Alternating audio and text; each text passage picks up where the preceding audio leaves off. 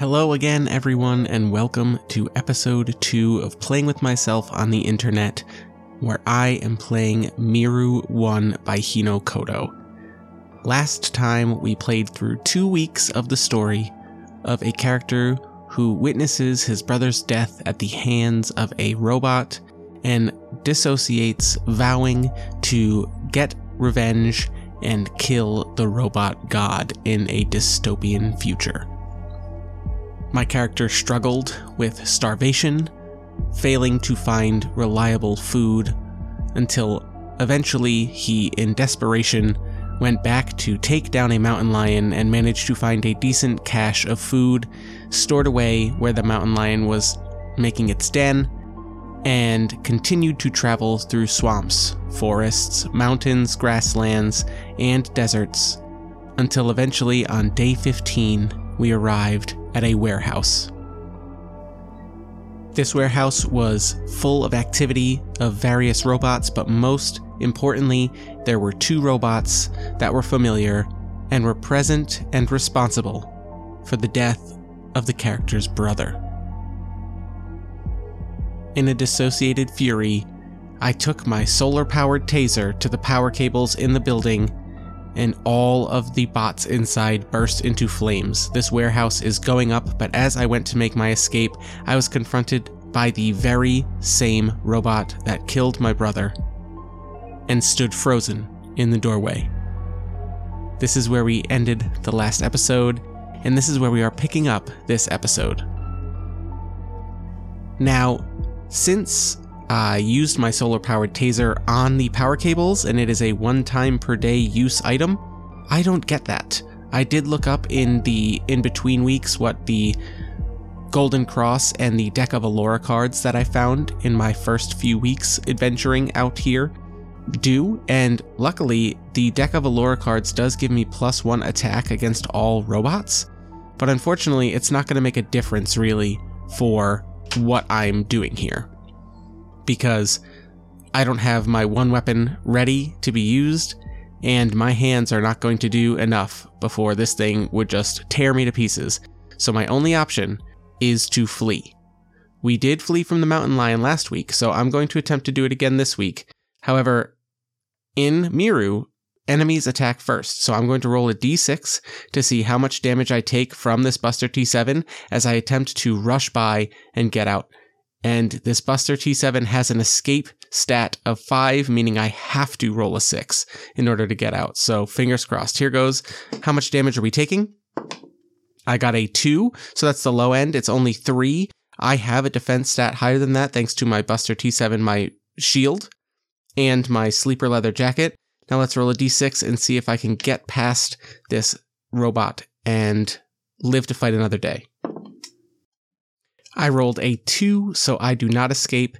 And on attempts to escape, I spend two energy points every time, and I roll 1d6. If it is a failure and it is even, the enemy gets plus one to their attack for one turn. So they're hitting harder every time I fail to escape and roll even. If I fail to escape and roll an odd number, I can't even escape on the next turn. So I really desperately need to get out of here fast. So it has plus one attack on this turn.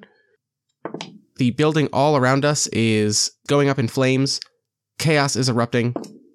It rolled a six plus one on its attack. It's nine damage plus one, so 10. So minus my five is I'm going to take five damage from this hit, but I did roll a six on my second attempt to escape. So I am going to get out of there with only the five damage from the one hit and the four energy points that I needed to attempt to escape as that building continues to go up in flames and I rush out into the forest under the cover of night.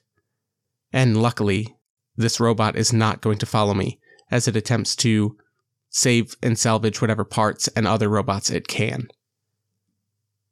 And again, there are penalties to running away, even as you're attempting to run away in the middle of a fight, and if you successfully run away. Now it says here, because I rolled even, I had to roll even in order to flee this Buster T7. An even roll on a success says skip eating and sleeping this day. So I begin dealing with starvation and sleep deprivation for one night. And that makes sense. I am just running on adrenaline. I've been injured. I just saw the robot that killed my brother and I could do nothing about it. Sleepless, frantic, just stressful night sets in as I am constantly looking over my shoulder in this forest, waiting to hear the sounds of robots tracking me down. I'm going to take another two hit points away from starvation and two energy points away from sleep deprivation. And that's one hell of a day 15. We begin day 16 in the same stretch of forest where I just recently finally dispatched the mountain lion, which, after a sleepless night, hunger setting in, the memory of just a few days ago when I was so desperate for any bit of food, I charged headlong into a mountain lion's den. All of a sudden, that does not seem anywhere near as scary as actually seeing that Buster T7 that killed my brother. We are starting in this hex, and we are not going back to fight that Buster T7 yet. We are going to go northeast to the hex adjacent to that warehouse that is burned down. You can still see the smoke rising in the air, the aftermath of the fire, which was presumably handled by these robots, not to go crazy and spread throughout the forest. So we're going to do the typical gameplay loop of Miru here, and we're going to roll for terrain and events or encounters and see what we find. I've adopted the go quicker method that is presented in the book, which is just roll 4d6. I have one that is representing my terrain, 2d6 that represent the event of the day, and 1d6 if there is clarity. So if it's a ruin or an encounter, I use that one. So here goes, gonna roll 4d6. We got a 4 on the terrain die, which brings us to grasslands.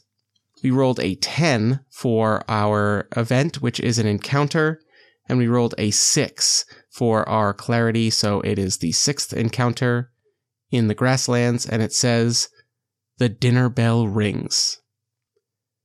As you walk into an old pharmacy, the little bell on the door chimes. You search up and down the aisles looking for anything useful, but only find empty shelves. When you give up and go back outside, a pack of wild dogs attack you. Oh, shoot. Alright, so we have an encounter here, and it is wild dogs. Actually, I might get very lucky here. They only have 8 HP, which is enough to be taken down with one use of my taser. They have a defense of 1, an escape of 4. Their attacks don't do a whole lot of damage, and I will roll 3d6 if I defeat them for rewards. So here goes. They're going to attack first. They were waiting for me outside of this pharmacy, and I get jumped on by these wild dogs. I rolled a three, which is only three damage, which is mitigated by my armor and shield. I get my arm up in time and throw one of these wild dogs off of me. As the next one moves in, I use my solar powered taser, which deals 10 damage, which is enough after their defense to take down one of these dogs. The others scatter. As they flee, I see where they roughly have been hanging out in this kind of grassland reclaimed area that was once probably like a main street or something like that. And I see that there was an alley where they've kind of brought in all of whatever they've been able to scavenge. So we're going to roll 3d6 to see what the rewards are. Ooh, bad roll on the d6. I only got 8. A 4, a 3, and a 1. So basically, the one is worth nothing.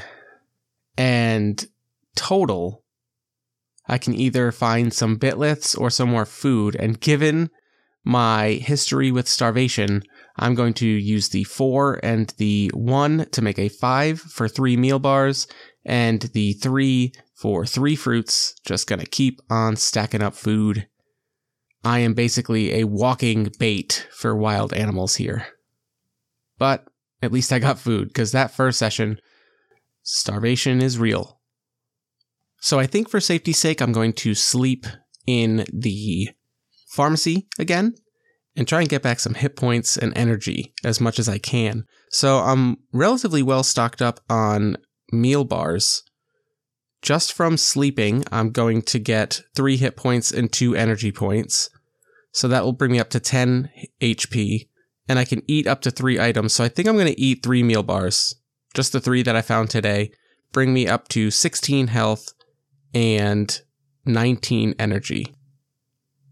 And get ready to go back out there. I need to find some more means of defense. And by defense, I mean offense against all of these creatures that have begun attacking me, especially so I can go back and kill that robot that killed my brother. But I won't stop there. That robot's got a god, and that god's got to go. On to day 17. 46, rolling to see what happens. I am going to continue heading in the direction of that radio tower that the other hunter I met told me about.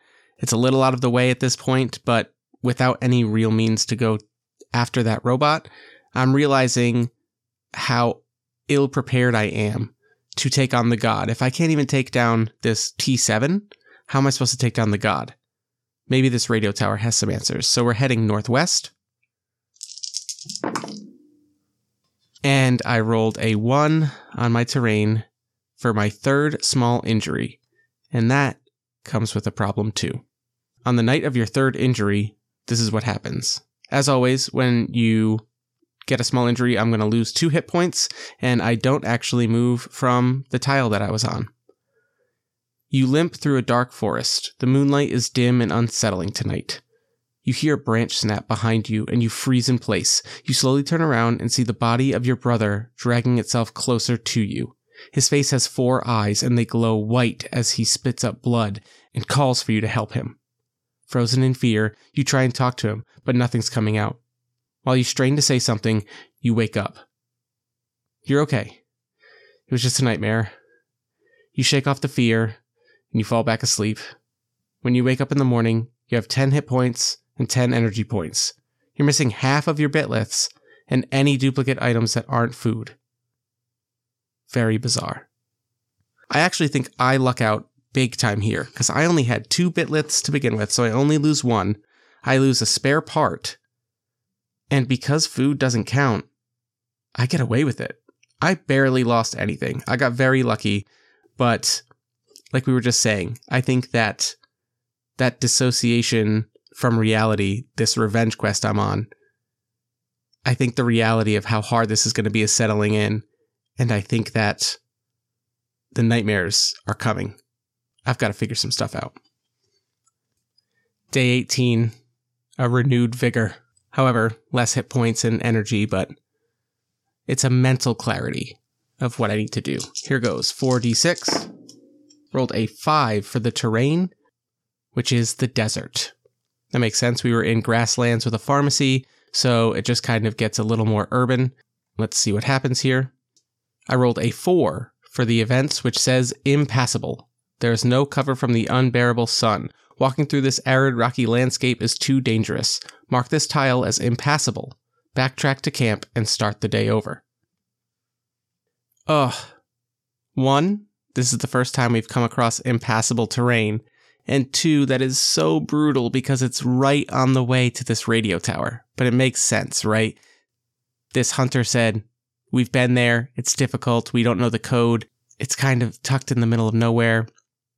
Oh, can you imagine if it's surrounded by impassable terrain? That would suck. So the way that impassable works is it did say start the day over, so I think that that means I can try and go to a different hex on the same day. So I guess I'll try northeast and we'll go the slightly longer route around. Here goes 4d6. I rolled a 5 again, so it is still desert, but I did roll higher on the encounter die, so let's see. This time it is a 6, which is ruins, and then we rolled a 1 on the clarifying die, so it says the distillery. The first trees you've seen all day surround a brutalist concrete building suitable for a villain.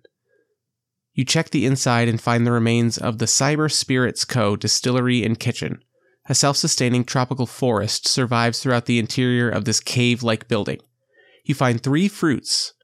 Waterfalls throughout the building still function. You crack open a barrel of whiskey that has 42069 written on it in white ink. Very nice. That's hysterical. But there's no liquid inside.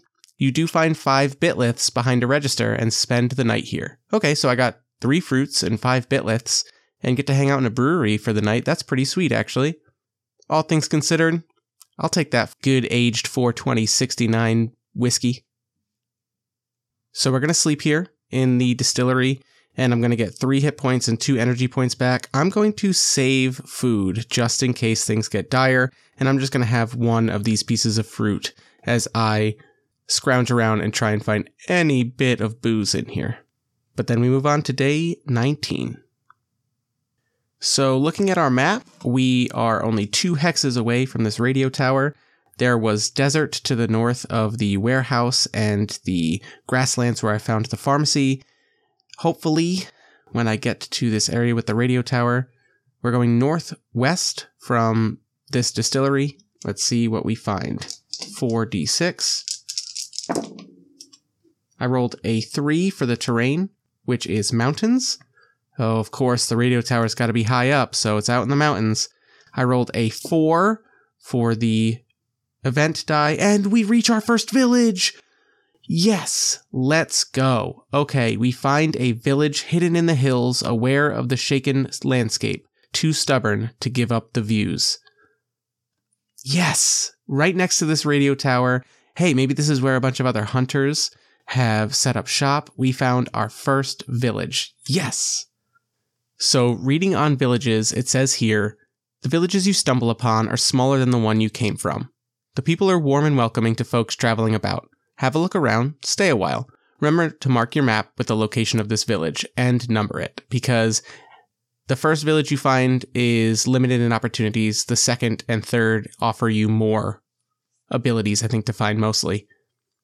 So there is a tavern where I can get a meal and I can sleep, which will give me more food and hit points when I stay there. And there are shops in villages. So Importantly, there are a few things to do here. I can get food here. I can buy weapons. Oh, here we go. I can get weapons. And I can get tech skills. So at the first village, I can buy fruit, meal bars, a hunting knife, a small bow, and arrows. And I can get the first tech skill, dodge and strike. And I can accept quests in these villages. All right. Give me a second. I'm going to find out what I want to do here. All right. So I can sell my golden cross for 20 bitliths, which is going to be huge in helping me get outfitted here. I think I'm going to buy the knife, the bow, and the arrows. So I have more options than just my taser, and I'm going to be ready to fight. That would be nine of my bitliths. I'm also going to take the tech skill because why not? Dodge and strike grants plus two to my attack, and for two energy points, I can dart to the side and strike with any melee weapon. So I do think there is a roll that I need to do before I master it every time. Like I'm going to have to attempt it until I have it mastered. Yeah, it says here tech skills require training to improve accuracy and the right type of weapon to hit the enemy. During combat, I roll a d6 for each tech skill you know. If one is equal to or less than the current level of that tech skill, you level up that skill and hit the enemy, otherwise, you miss and your turn ends. Oh, so for the first time, I have to roll a 1 just to level it up, but then I will get more consistent with it. Oof. But there's a fight club. A local notices how weak you are and invites you to an exclusive fight club. Yeah, I think that the guy selling me these weapons is like, kid, do you even know how to use these? They claim they're in every village in the area. It costs five bitliths to enter, and then you can train any skill just like you were in combat. After each attempt, your sparring partner gets a chance to hit you back. Roll a d6 to find X. If it's even, nothing happens. If it's odd, I lose that many hit points. They usually kick out bullies, so once you've successfully trained four times, you must leave and can't come back for seven days. So, for example, to train TS1, I would have to use my two energy points to try it and roll to see if I get the one to level it up. Ooh. I think it's worth it though. I sold that golden cross. I got the money. Let's say there was a person there who collected. Remember, we were running into all that religious iconography the first time around? I think that my character is so sick of that, but this person was very eager for this golden cross, and I was eager for the bitlets to arm myself up. So we made the deal. They sent me over to the weapon shop. This guy goes, Let's make sure you know how to do this. I have no problem parting with the bitlets. All right, let's see if I can train this. I'm going to roll a d6. And I guess I could try this as much as I want until I basically don't have energy left. Well, let's try it anyway. Here goes. I did not successfully train it, but I rolled even for them. Oh, I did get the one for me, but I do lose three hit points. All right, so I've trained it up to tech skill two. So now on a two or one, I can successfully use dodge and strike. Try again. I got it again with the two, but I take three more damage. So that's up to three. I did not get it there, and I lose another three damage. I have to stop there because I don't want to lose any more hit points, but I've trained dodge and strike up to tech skill three, so it's relatively reliable. And just because, let's ball out and stay at the tavern. It says here for three bitliths, I can get a tavern meal and a free place to sleep. Let's see what that does. Holy crap, this is the best deal in the game. For three bitliths, I get 10 hit points and four energy points back from the meal and a free place to sleep for five hit points and four energy points at the tavern. So I'm going to gain 15 hit points back and eight energy points back for sleeping in a nice bed for the first time in over two weeks for three bitliths. What a deal. This village, I think, just saved my chances of completing Miru 1, but let's not get ahead of ourselves.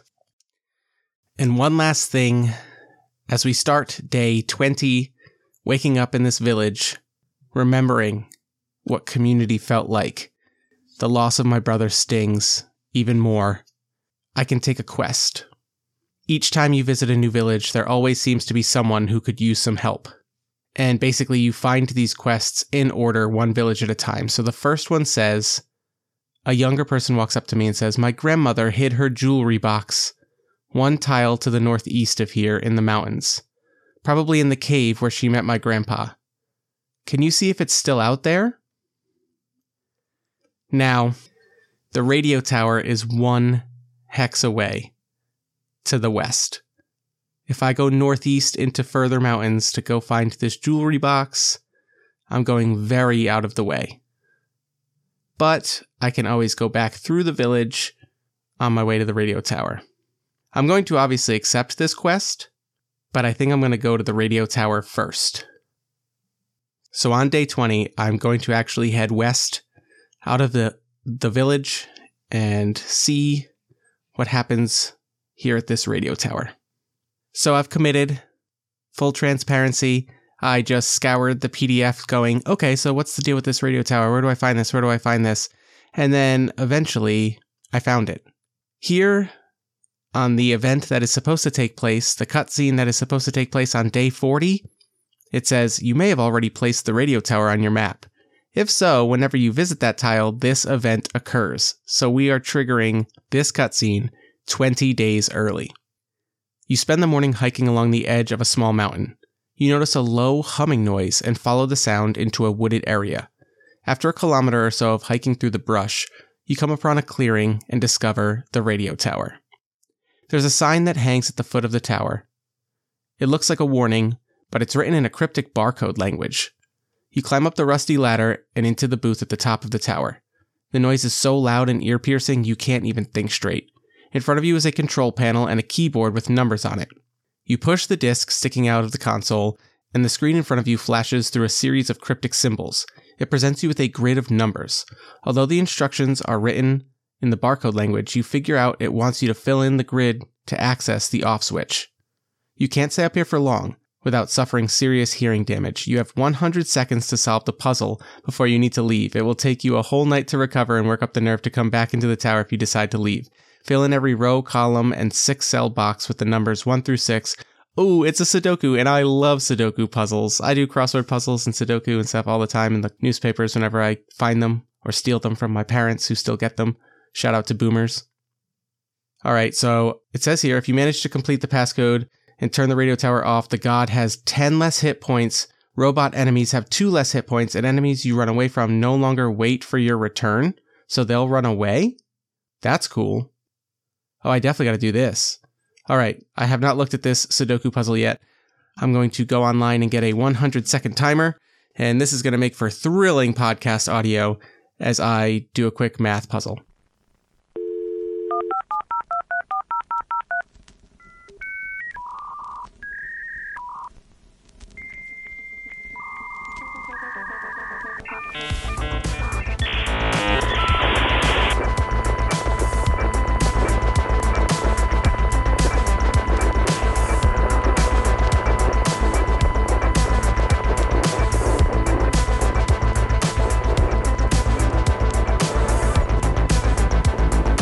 Oh my god.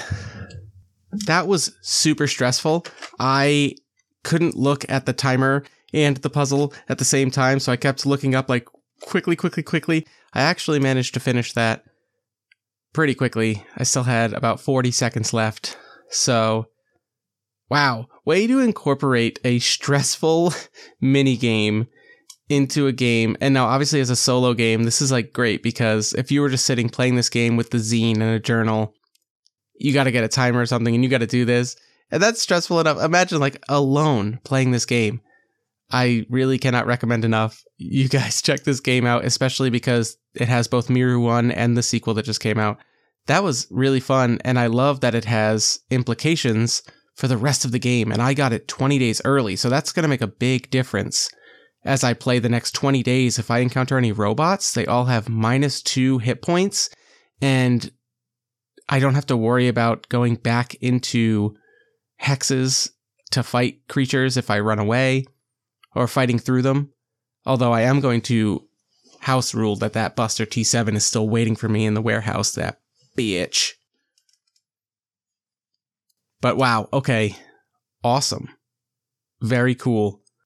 That trip to the radio tower was definitely worth it, and now I'm going to spend the night here as the low, irritating humming, that vibration, that sound, that signal finally stops and a calm silence sets over these mountains and the forests below. And I'm going to spend the night here and I'm going to heal up and I'm going to go back to that village for day 21. As I return to the village, I wonder if these people have noticed any change if that sound has registered as being gone now. But regardless, I come back to the village and I think that while not a member of this community, I think they're happy to see that I'm back and you know, anybody would be happy to see someone who wanders off into the mountains return no worse for the wear. But I return to the village, I don't have any more money on me, I do have enough bitliths that I could stay at the tavern again, but I'm doing relatively well on health and energy, so I don't think I need to. I could try and train again, but I'm not going to. I'm just going to head northeast into the mountains, the next tile over, to see if I can figure out if that jewelry box is still there. I want to help the people of this village because they've helped me equip myself physically and mentally for the rest of this journey. So let's go to this quest and see what happens. Day 22, I continue climbing this stretch of mountains around the village and hike up a small trail that wraps around to a small mountain. As you get close to the top, you spot a cave entrance. You investigate and find a cave full of knickknacks like dirty blankets, soda cans from 50 years ago. You spot a polished wooden box sticking out of a pile of rocks and leaves. You dig it up to find the jewelry box. You open it up, and there's a lifetime's worth of jewelry gold rings, pearl necklaces, you name it. As you close the box and stuff it in your bag and turn around to leave, a large growler bear just returned home and is not happy to see you in its cave. Well, shit.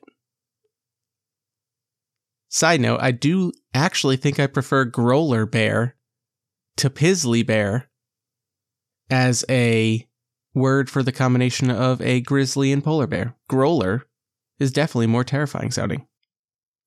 But we got a fight to have, so here goes. The Growler Bear has 15 hit points, 3 defense. Oh, 3 defense is going to be tough.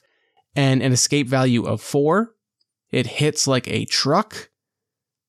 And luckily, I stayed at the tavern, so I should be relatively well off. And you know what? I might just try my dodge and strike tech. As always in Miru, the enemy attacks first, and I'm going to roll a d6 to see what happens as I turn around with this jewelry box in my hand, and this Growler Bear screams in my face and swats with a massive paw. Luckily, I only rolled a 2, which is 2 damage, which I easily deflect again with my incredibly lucky Buster T7 shield. My turn, I'm going to roll. Oh, I don't have to.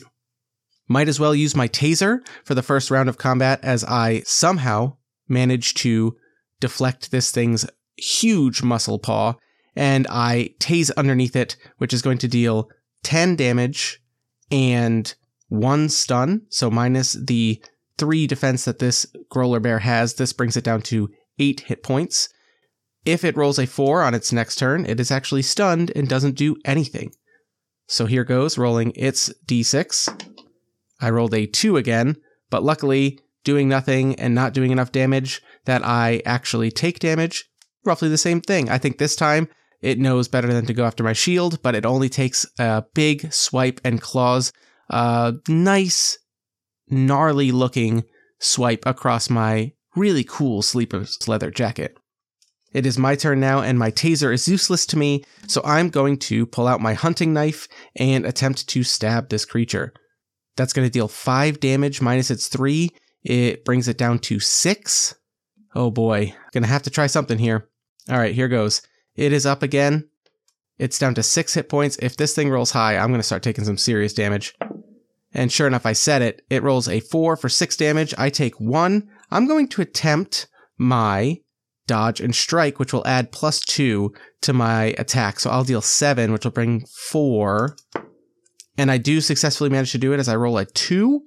So I deal 7 damage minus 3, bringing it down to 2. So any successful hit I do from here on out will drop this Growler Bear. Man, I sound badass as hell now. What happened? I roll a 3, so I take another 1 damage from it as it bites into my arm, but not before and not deep enough as I bury my hunting knife in this thing's skull, and the Growler Bear falls my arm bleeding pretty bad, but not much worse for the wear. I somehow came out of that pretty damn strong. One night in a tavern, you know? Hot damn. So I get to roll 3d6 and see what rewards await me in addition to the jewelry box that I have found for this villager belonging to their grandmother. All right, it had three pips on its enemy stat block, so we're rolling 3d6. Just like the mountain lion and the pack of dogs, actually, there is a special reward, which is those light shoes, which makes running away easier. But I would need to roll an 11 or 12 in order to get those. Let's see what I do roll with my 3d6. Ooh, this is a high number. This is a 14. So I can get. Oh, unfortunately, I can't even get the special reward based on the results because I got a four, a four, and a six. So I could do 10, which is only bitlets. I don't think, you know, I'm going to regret underestimating the power of money later in this game, but I might just do the general stash. You only get one item, but you roll one more d6, and it looks like some good stuff. I mean, there's a strong bow, military helmet, climbing gloves. And then actually, the higher numbers are things I already have, like a small bow, arrows, and a hunting knife. All right, let's see if I can roll low. I do. I rolled a one. That's the strong bow. I upgraded my bow in here. Oh, that's awesome. How much better is a strong bow? Plus six attack. That doubles the attack. Holy cow. That's awesome. Oh man, dangerous and I get to sleep in this cave for the night relatively protected from the elements. So I'm going to eat one of my meal bars and get the rest from sleeping, which is going to bring me back up almost to full in both health and energy. Now I'm in an interesting dilemma. I can go back to the village and complete the quest. I don't know what defeating the Growler Bear, or I guess retrieving the jewelry box gets me. But I have a decent amount of this map already mapped out, but I got a bunch more to do. I think I'm going to go back, claim my reward, and then I'll start heading east. I guess I should go kill that Buster T7, but it's like four days travel away at this point. And as much as that revenge burns in my character's heart, I think that the god is the bigger target. Oh, I don't know. You know what? I think I gotta go kill that robot. Keep testing my abilities, right? And this one's personal. Alright, so we head back to the village for day 23, and we're going to complete the quest. Let's see what that does. If you return the jewelry box to the person in the village, they will give you 30 bitliths. Well, hot damn. I'm rich! And I can sell my old bow for two more bits and stock up on some food. So I think that's what I'm going to do. Just in case, just to have them. Going to buy some fruits and meal bars. Spend the night in the village, resting up. We're back at full health and energy feeling good. We did something for ourselves with the radio tower. We did something for someone else with the jewelry box. And we are going to head back towards that robot. Because these have already been tiles that we've encountered things in, there are ways to get new encounters. Basically, I roll a d6 in a tile I've been in if there isn't an icon, which is treasure, quest, or enemies. On the way back, there's only one of those, which is the distillery. So let's see. I did get even, which means that nothing happens. If I roll odd, when I revisit any tile that I've been through that didn't have a treasure, quest, or enemy, then I get to reroll for events. Now, as I begin day 25, a cutscene occurs. I'm ready to head back towards the pharmacy when I wake up to the ground shaking. I quickly grab my stuff and try to keep my balance. I climb up a nearby tree to see what's causing all of this chaos. At the top, I look around and see a massive robot with four eyes walking around the area. It looks rusty and taller than the tree you climbed. Its body is draped with a rough and torn up cloth, like it had been covered in storage. It's walking around looking for something. It makes a loud, high pitched screech that scares all of the birds in the area away. You wonder to yourself, is this the god? Can I kill a massive machine? You mutter under your breath. You hop down from the tree and hide in a nearby cave all day. You stay on the same tile, you don't eat or sleep that night. When the sun rises again, you can hear the faint sounds of the machine walking around, but it sounds much further away. That night, I get one level of starvation and I don't sleep. This concludes day 25. From here on out, I must track the god's location on my map. Ooh. At the beginning of your day, roll a d6 and move the god in that direction based on the priority map. So they have a way to move randomly around hexes. You can run into and fight the god at any time. Oh gosh. Well, I'm not going to do that anytime soon. Again, start small. Let's go kill the one that killed my brother. So I have moved myself the two more days it takes to get back to the warehouse, made sure I tracked food and events, and I return to the warehouse where this Buster T7 still lumbers around like it's doing work in a warehouse that is now partially, if not mostly, burned to the ground. I think in my hubris, that I'm going to creep from the tree line and get a clear shot on this robot with my new bow. But I underestimate its ability to scan and survey its surroundings. As I'm approaching the warehouse, I notice a surprising lack of activity going on. And while I have my bow drawn, because this is the way it works in Miru, it attacks first. I didn't even notice it in the woods. It had come back around to flank me. So let's see what happens, because I'm taking this mother out. Roll its d6, the Buster T7. I got a 1, which is only good for 3 damage, which is not enough to overcome my defenses. I turn around and with my Alora deck and my taser, I'm going to deal 11 damage as I just jam this thing in. It is now two hit points lower, both because of the fire, fictionally speaking, and the radio tower weakening its hold. So it only has 13 hit points, and I just dealt 11 minus its 3 defense for 8, bringing it down to 7. It is stunned. If it rolls a 4 on its next attack, it does nothing. And for once I actually got it, I rolled a four. It is sitting there just kind of short circuiting as it is struggling to get any kind of attack going against me. I came prepared. I came ready. I came wrathful. I'm going to attempt to use my dodge and strike tech skill because I have that currently at a four. So if I succeed again, it'll go up to a five and I'll be very, very consistent with it.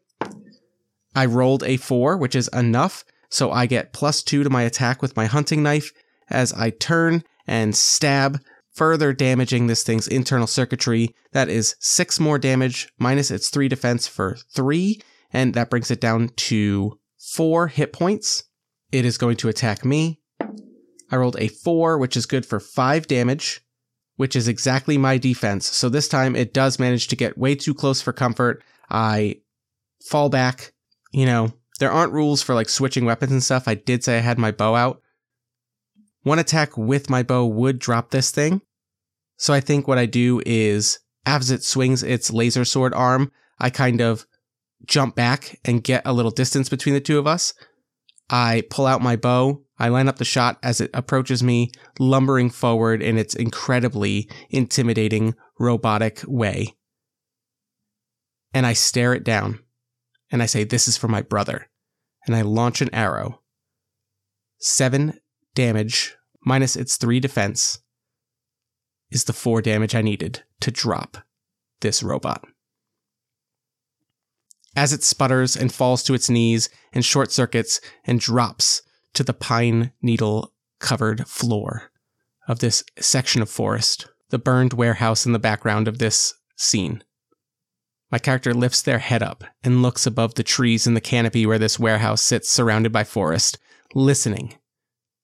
Can he hear that giant walking robot with four eyes walking around? He doesn't hear it. He's going to have to track it down again. But this was step one. And he feels a lot better about it. As always, we've defeated an enemy, so let's see what the rewards are. I know that that was kind of not a. I feel like that wasn't an optimal choice to spend four days backtracking just to kill this robot. But at the same time, story wise, I can't imagine this character just leaving this one to continue roaming about. He had to go back and kill it. So we roll our 3d6. There is a special reward, which is a laser arm. So if I roll an 11 or 12, I am taking that. Just saying right now. Here goes 3d6. Holy crap. I just got two fives and a six for a 17. Now, what's funny is a 17 would get me a laser sword, but technically, oh, wait, laser sword. The special reward is a laser arm, which is only a component of a laser sword, I think, oh my God, I just got so lucky. See, it was worth it to go back and kill this robot because now, instead of taking its laser arm as just a component to build a laser sword in the future, I actually tear this thing's arm off and somehow it is still functioning. And I now have a laser sword. Now I'm a force to be reckoned with let's go ahead and finish out our second two week chunk to finish episode two of Miru. We have one day left. And just for the sake of me being a weird completionist kind of person, I do have one hex that's just kind of nestled in a along the side that it's really difficult to get to.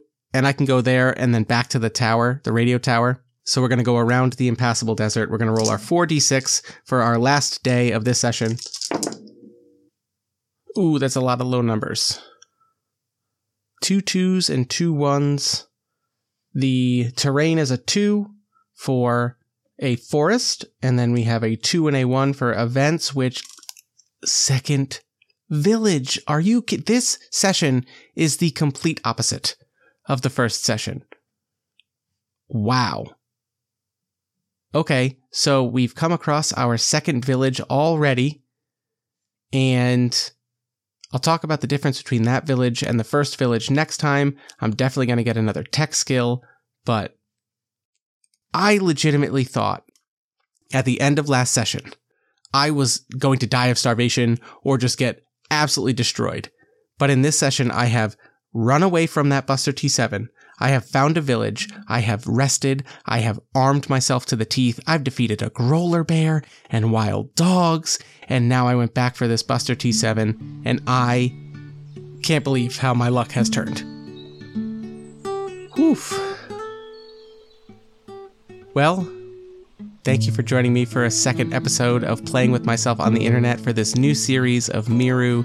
It is an absolute nail biter every time I pick up the dice to play this game, explore any new hex, find out what the next cutscene event is going to be. It is absolutely crazy. I'm loving it. I'm not going to get too overconfident, but I'm feeling pretty good about my chances to get through Miru 1 at this point with all of the crazy rolls that I had tonight. And oof. Thank you so much for listening. If you like what we do, please rate us on whatever podcast app you use. I've been told Apple Podcasts is a good place to rate us five stars if you like us, so you can always go on that website and just give us a rating. Helps us find more listeners, and more listeners equals more opportunities to expand and do more shows and cool things. I hope you are all enjoying RuneQuest. Please join us for our Twitch streams every other Friday. I hope I can do some more streams on alternate Fridays. We'll see how life goes as far as busyness and stuff like that. But we are also working on another podcast series, which is going to be the Thousand Year Old Vampire epistolary series we're doing. It's going to be four of us, I believe, all playing as vampires with a shared sire, and we are going to be writing letters to one another and living out our immortal lives for various reasons with various goals. Amber is kind of taking the lead on that one, so we are currently writing and going through prompts and we're trying to organize everything so that way we can get it in an audio format that's going to be very enjoyable to listen to. I think it's going to be less emergent storytelling, rolling dice and stuff, and going to play more like an audio drama where we have rolled for our prompts off screen or off mic. And we're going to actually sit down and write out our letters and our journal entries and record them. So that could be a really cool thing if that sounds great to you guys. Reach out to us, let us know that you're excited about it. If you want to email us directly, shoot us an email at dmsafterdark at gmail.com. We love any correspondence we get whatsoever. We've even gotten a few of people saying, you know, why we weren't their cup of tea, and we appreciate that feedback because it's only going to make us better and try and put out stuff that people are going to enjoy. So, thank you again for listening. As always, be cool to one another, and until next time, don't give up.